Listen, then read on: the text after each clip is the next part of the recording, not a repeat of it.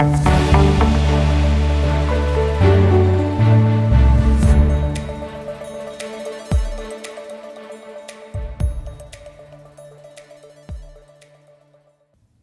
taas kuuntelemaan Nordean tällä kertaa syyskuista sijoituspodia. Meillä on tänään meidän strategitiimistä tuttuun tapaan Hertta Alava. Hei vaan. Ville Korhonen. Hei hei. Ja allekirjoittanut eli Antti Saari. Ja nyt ehkä tässä syyskuussa voitaisiin aloittaa sillä, niin nostettiin kansainväliset osakesijoitukset ylipainoon ja puhutaan vähän niistä perusteista ja toki tuossa sitten jonkun verran käydään myöskin näitä Kiinan ja kehittyvien markkinoiden tapahtumia läpi.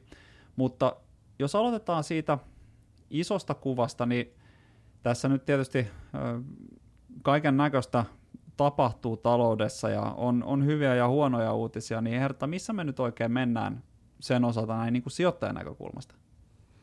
No sijoittajan näkökulmasta niin sanotaan, että palikat on ihan kohtuullisessa järjestyksessä tällä hetkellä. Eli tässähän on ollut tosi paljon epävarmuutta tästä talouskasvusta, mutta pahimmat skenaariot ei ole toteutunut ja näyttää, että esimerkiksi Yhdysvalloissa niin kasvu on selkeästi vahvempaa kuin mitä on niin kuin aikaisemmin odotettu ja kuitenkin samaan aikaan inflaatio hidastuu. Eli meillä on aika mukava yhtälö, että kasvu jatkuu ja inflaatio hidastuu, että se on semmoinen oikeastaan sijoittajan kannalta paras ympäristö, mikä voi olla. Sitten meillä on enemmän epävarmuutta Euroopassa, että kuinka hitaaksi se kasvu nyt menee, mutta on mahdollista, että täälläkin nähdään sitten jo loppuvuonna pikkasen piristymistä ja etenkin sitten ensi vuonna, että pahin olisi ohi ja täällähän inflaatio tulee vähän jälkijunassa, mutta että sekin tulee siellä alas. Ja sitten tosiaan on nämä kehittyvät markkinat, niin sielläkin kokonaisuutena katsottuna niin kasvu näyttää olevan kohtuu vauhdikasta. Eli tämmöinen ympäristöhän on, niin kuin, missä on hyvää kasvua, niin se on tietysti osakesijoittajalle hyvä ja sitten tämä korkojen nousukin sitten tosiaan, jos alkaa pikkuhiljaa tässä päättyä, niin se sitten tuo, tietää myös korkosijoittajalle hyviä, hyviä aikoja. Eli miettiä, miten epävarmaa meillä on ollut tässä viimeiset muutamat vuodet, niin ehkä nyt sitten olisi pikkuhiljaa tulossa vähän suotuisampi ympäristö. Joo, kyllä se näyttää siltä, että näitä tosiaan pahimmilta huolilta on aika moninkin paikoin itse asiassa vältytty tässä viime aikoina. Ehkä tässä nyt sitten ei, ei mitään hillittömän ripeää talouden kiihdytystä ole tulossa, mutta semmoinen riittävä tosiaan sijoittajan näkökulmasta. Ja se, mikä tässä on oleellista, minkä takia tästä talouskuvasta nyt pitää tietysti puhua ja olla, olla sillä tavalla sijoittajana asian, asian päällä, on tämä tuloskehitys, mikä sitten viime kädessä on se, mikä määrää aika paljon sen, että miten osakekurssit kehittyy niin vähän pidemmällä aikajänteellä. Ja nyt tämä vuosi on globaalisti ehkä vähän haastava siitä näkökulmasta, että tuloskasvuennusteet on aika lailla nollassa – mutta sitten jos mennään vähän alueittain, niin itse asiassa Yhdysvalloissa niin ollaan jo käännytty parempaan suuntaan, eli siellä se pahin heikkous ajoittui ehkä viime vuoden kolmannen neljänneksen ja tämän vuoden ensimmäisen viiva toisen neljänneksen välille, ja nyt sitten itse asiassa oltaisiin menossa jo tota, kasvun puolelle tässä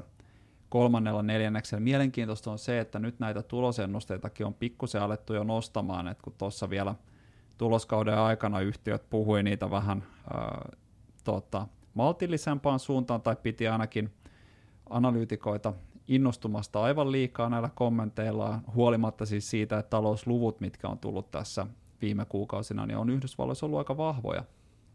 Niin nyt sitten on pientä piristymistä myöskin niissä nähty, ja itse asiassa jos tätä tuloskokonaisuutta vielä katsoo, niin tämä vuosikin on ihan kohtalaisen kasvun aikaa, jos ei huomioida energiasektoria ja perusteollisuutta. Että totta kai niin kuin täytyy aina olla vähän varovainen näiden suhteen, että kun poistetaan kaikki ne toimialat, joissa kasvu on miinusmerkkistä, niin sitten kasvu onkin plusmerkkistä, mutta ne on kuitenkin suhteellisen pieniä tässä globaalissa kokonaisuudessa, ja tällaisessa tilanteessa varsinkin energiayhtiöt, joiden tuloskasvu viime vuonna oli ihan todella voimakasta, itse asiassa pitkälti myöskin perusteollisuudessa, eli siellä tehtiin huipputuloksia, niin se, että nyt sieltä vähän normalisoidutaan, niin se näkyy sitten tällä tavalla, että kokonaisuus on vähän heikompi, mutta ensi vuotta kohden niin ollaan menossa kuitenkin piristyvämpään suuntaan, ja siihen kyllä niin kuin nämä viimeaikaiset talousluvut ja se, että miten tämmöiset laajemmat arviot talouden kehityksestä niin on tota, kehittynyt tai muuttunut, niin ne kyllä antaa tai luo vähän lisäuskoa siihen, että kyllä tämä tuloskäänne nyt vaan todellinen taitaa olla. Suomessa tullaan vähän jälkijunassa kyllä, että sekin on tietysti hyvä muistaa tässä, että kun me puhutaan osakkeista, niin me puhutaan hyvin hajautetusta kansainvälisestä osakesalkusta. Helsingin pörssin osuus tuossa maailman osakemarkkinoilla on varmaan jotain vajaa puoli prosenttia tai jotain semmoista, että siinä sitten tota, tai siitä saa ehkä vähän mittakaavaa siihen, että minkälaisia mahdollisuuksia löytyy Suomesta suhteessa sitten muuhun maailmaan. Mutta tulosnäkymä siis ehkä sanotaan näin, että pikkusen luottavaisempi voi olla siihen, että, tai voidaan olla siihen, että ollaan menossa parempaan suuntaan.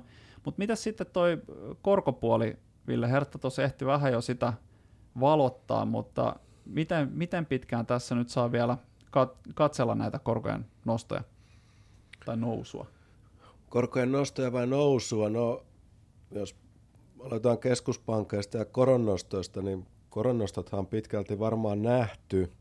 Nordean ekonomistit odottaa, että Yhdysvalloissa saadaanko ehkä yksi koronnosto, mutta enemmän aletaan sitten odottelemaan niin kuin sijoittajien näkökulmasta sitä, että missä kohtaa se inflaatiotilanne on sellainen, että rahapolitiikka voisi jonkun verran jo maltillistua. Ennusteissa niitä korolaskuja ei paljon ole, mutta ensi vuoden loppupuolelle niitäkin on sinne sitten ennusteisiin jo kynäilty. No sitten korkotasosta yleisesti, niin eh, Herta tuossa sanoi, että korot on niin kuin olleet nousussa, niin todellakin, eli ne Yhdysvaltain hyvät talousluvut nosti pitkiä korkoja ja pitkät korot on niin kuin tämän meneillään olevan taloussuhdanteen huipputasoilla taas. Eli sijoittajalle on käytännössä kaikista joukkolainaluokista niin erittäin hyviä korkoja tarjolla. Jos mennään siihen, että mitä me nyt sitten suositellaan meidän korkonäkemyksessä, niin me suositellaan yrityslainoja, eli investment grade luottoluokitustason yritysten liikkeeseen laskemia lainoja, ja siellä suositaan nyt myös yhdysvaltalaisia lainoja, eli aikaisemminhan me oltiin vain niin kuin eurooppalais, eurooppalaisten lainojen ylipainon kannalla, mutta nyt tämä Yhdysvaltain korkojen nousu on nostanut myös sitten yhdysvaltalaisten lainojen korkoja ja samaan aikaan eurodollari valuuttakurssi suojauksen hinta on maltillistunut, mikä myös on sitten niin kuin, ää, tehnyt tämän yhdysvaltalaisten yrityslainojen koron kiinnostavammaksi. Ja tästä syystä meillä on sitten ylipainosuositus näissä molemmissa. Ja alipainosuositus on euroalueen valtiolainoissa, mutta ei korko sielläkään huonoa. Eli se nyt vaan sitten nähdään tämä yrityslainojen tilanne parempana sijoittajan näkökulmasta. Sen verran myös sitten viilattu tuota korkonäkemystä, että meillä oli ylipaino kehittyvien maiden lainoissa ja tämä sitten on tämä ylipaino, niin laskettiin neutraaliin tässä syyskuun alussa. Ei mitään vikaa niissäkään lainoissa, erittäin hyvää korkoa tarjolla pitkän tähtäimen sijoittajalle, mutta arvio on se, että riskimarginaali, joka on kaventunut siellä kehittyvien markkinoiden liikkeeseen laskijoiden osalta jonkun verran, niin ei nyt sitten ole enää niin kiinnostava meidän mielestä ja sen takia sitten lasketaan ne peruspaino. Onko tässä niin kuin joukkolainojen osalta ehkä nyt niin kuin jonkun asteinen epäsuhta tuossa niin kuin viime vuoden heikkojen tuottoja ja toisaalta sitten näiden niin kuin tulevien tuottonäkymien osalta? No onhan se ihan, onhan se ihan hurja, hurja epäsuhta tai muutos, että jos viime vuosi oli, oli tuottojen osalta niin kuin historiallisen huono ja vuosi oli vaikea joukkolainoille, niin tämä vuosi sitten, johon lähdettiin jo aika hyvässä korkotasossa liikenteeseen, niin on, on niin kuin tietysti aivan erilainen ja tuottonäkymät sitten, kun ajatellaan tulevia vuosia, niin on niin kuin toisenlainen, että kun katsoo joukkolainojen korkotasoa esimerkiksi näistä yrityslainoista, korkotaso on noin 4 prosenttia, niin sijoittaja voi noin tupakkiaskin kanteen laskien laskeskella, että noin viiden vuoden aikaperiodille niin semmoista neljän prosentin korkoa sieltä keskimäärin on sitten odotettavissa. Tietysti siinä voi olla heittoja vuosien välillä, mutta noin keskimäärin. Ja samalla tasolla ei ole oltu vuosikymmenen. No ei olla, että eihän tässä tarvitse mennä kuin pari vuotta taaksepäin, niin puhuttiin miinusmerkkisistä koroista ja nyt ollaan sitten aivan, niin kuin, aivan eri, erilaisilla tasoilla. Että. Näin, näin se on, että jos vähän, tai jos ottaa tämän niin kuin viimeisen vuosikymmenen vaikka niin kuin historialliseksi perspektiiviksi, niin jos nyt me ollaankin vähän optimistisia näiden osakemarkkinoiden kehityksen suhteen, niin onhan tässä niin kuin ihan ylipäätään niin sijoittajalla aika kissan päivät, erityisesti jos olemme oikeassa, koska se tarkoittaa sitä, että sekä osakkeista että joukkolainoista on luvassa aika hyvää tuottoa tästä eteenpäin. Ja erityisesti nyt ehkä kuitenkin tärkeää muistaa, että sieltä nimenomaan sieltä joukkolainapuolelta niin se tota, tuottonäkymän parantuminen niin on kyllä huomattavasti ripeämpää ollut kuin mitä se on ollut osakepuolella. Et siinä mielessä hyviä vaihtoehtoja on paljon tarjolla. Ehkä tuosta samaan liittyen voisi vielä vähän arvostuskertoimista ja tästä niin kuin sijoittajien tunnelmista höpistä. Eli nythän, jos katsotaan globaaleja osakemarkkinoita, niin tämmöinen PE-luku, eli osakekurssi suhteutettuna osakekohtaiseen tulokseen, niin on aika lailla globaalisti tarkasteltuna pitkän aikavälin keskiarvossa. Se nousi vähän sen yli tuossa heinä-elokuun vaihteessa, tippui takaisin sinne keskiarvoon elokuussa ja nyt se on taas pikkusen siitä sitten kirinyt ylöspäin, mutta käytännössä ollaan siinä ihan pitkän aikavälin keskiarvon tuntumassa, mikä tarkoittaa sitä, että osakkeet ei ole mitenkään poikkeuksellisen kalliita eikä mitenkään poikkeuksellisen edullisia, eli se tuottonäkymä näin niin kuin historiallisessa tarkastelussa niin on aika lailla normaali niin sanotusti tästä näkökulmasta.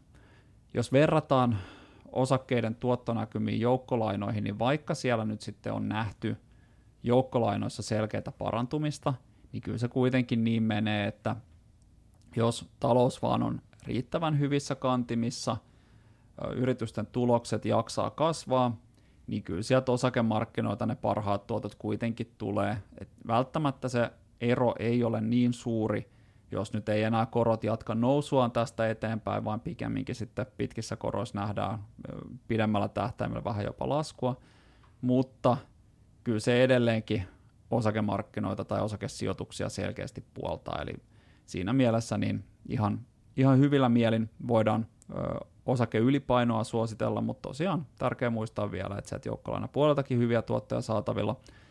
Se, mikä myöskin muuttui tässä elokuun aikana, mistä me ollaan oltu jonkun aikaa vähän huolissaan, on se, että sijoittajien tunnelmat ja suhtautuminen tähän niin kurssina nousun jatkon todennäköisyyteen, niin ne oli lähtenyt ehkä vähän laukalle, eli aika, ehkä vähän turhan moni suhtautui liiankin myönteisesti tähän kurssinousuun tuossa kesän aikana, ja sitten me vähän ehkä epäiltiin, että siinä jonkunnäköistä korjauksen paikkaa voisi olla, no semmoinen tuli, ei se markkinoiden korjausliike kyllä mikään hirvittävän mittava sit loppupeleissä ollut, että viitisen prosenttia tultiin Yhdysvalloissa alaspäin, sama oikeastaan globaalisti.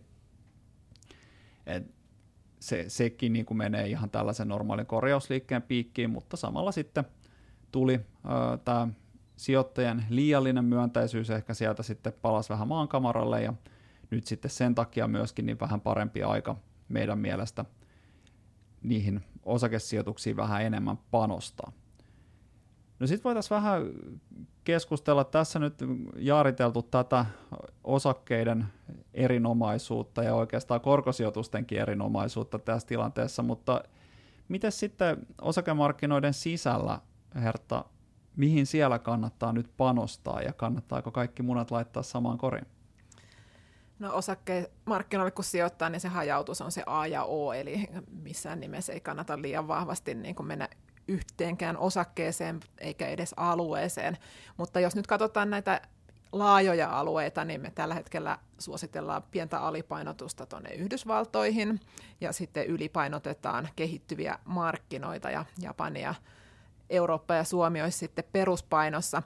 Ja oikeastaan se selittyy niin kuin katsotaan tuloskasvua eri alueilla ja sitten arvostusta, että se tulee niin kuin tältä pohjalta tämä johtopäätös. Ja vaikka Yhdysvalloissahan tämä talouskuvahan on tosi niin kuin hyvä ja sillä tavalla suotuisa, mutta myös se on aika paljon hinnoiteltu jo kyllä sitten ainakin joihinkin osakkeisiin. Eli jos kun Antti puhuu tästä osakemarkkinoiden keskimääräisestä arvostuksesta, niin Yhdysvalloissa arvostus on keskimääräistä korkeampi ja sitten taas niin kuin muilla markkinoilla se on keskimääräistä alhaisempi ja erityisen alhainen se on nyt muun muassa just kehittyvillä markkinoilla, joissa me kuitenkin sit odotetaan ensi vuodelle niin kuin aika massiivistakin tuloskäännettä.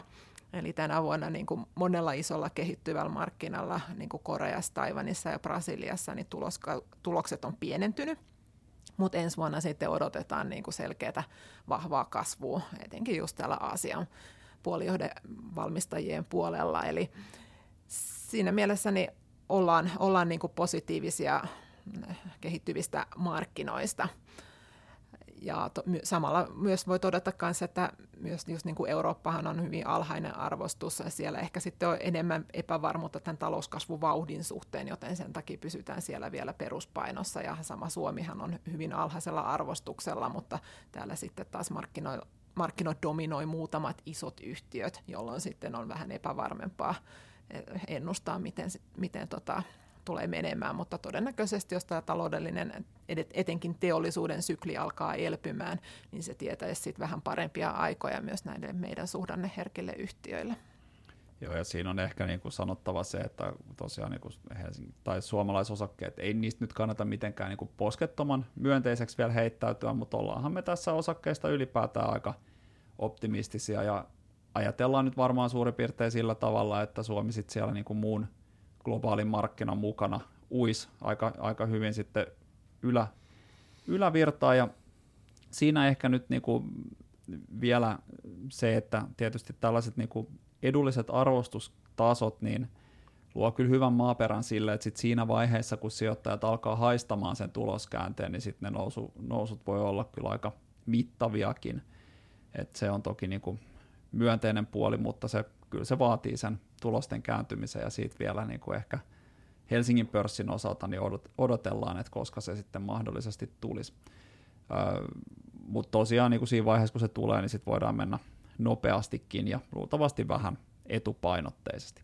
Mitä siellä kehittyvillä markkinoilla? Siellä on aika erilaista kehitystä nyt ollut oikeastaan koko tämän vuoden ja varmaan miksei nyt vähän pidemmälläkin aikajänteellä. Ja Kiina nyt on ainakin jonkun verran tässä puhuttanut, niin kuinka huolissaan meidän pitää siitä olla? No Kiinahan on edelleen se suurin markkina tässä, että sen paino on noin 30 prosenttia kehittyvien markkinoiden indeksistä ja se on painanut kyllä tätä koko indeksiä tässä jo jonkin aikaa. Eli jos katsotaan vaikka tätä vuotta, niin oikeastaan ne kaikki muut markkinat on mennyt niin kuin ihan kohtuullisesti, että siellä on nähty nousua, mutta Kiina edelleen jonkun verran laskussa.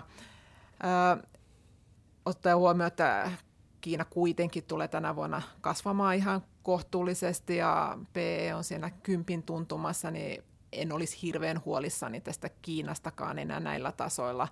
Ja me ollaan nyt, siellähän oli aika iso lasku taas tuossa elokuussa, sen jälkeen kun oli ollut nousu heinäkuussa, että tässä nyt niin kuin lähinnä odotellaan toimenpiteitä Kiinan johdolta, että mi- miten ne aikoo elvyttää taloutta ja etenkin miten ne aikoo ratkaista tämän kiinteistömarkkinoiden heikon tilanteen.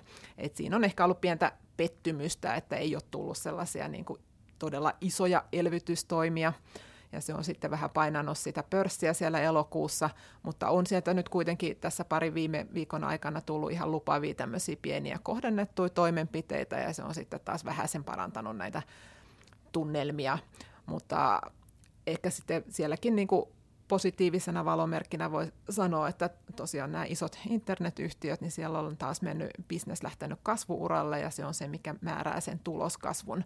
Eli se voi olla moni vähän hämmästynytkin, että Kiinalle odotetaan kyllä sekä tälle että ensi vuodelle kaksi numeroista tuloskasvua.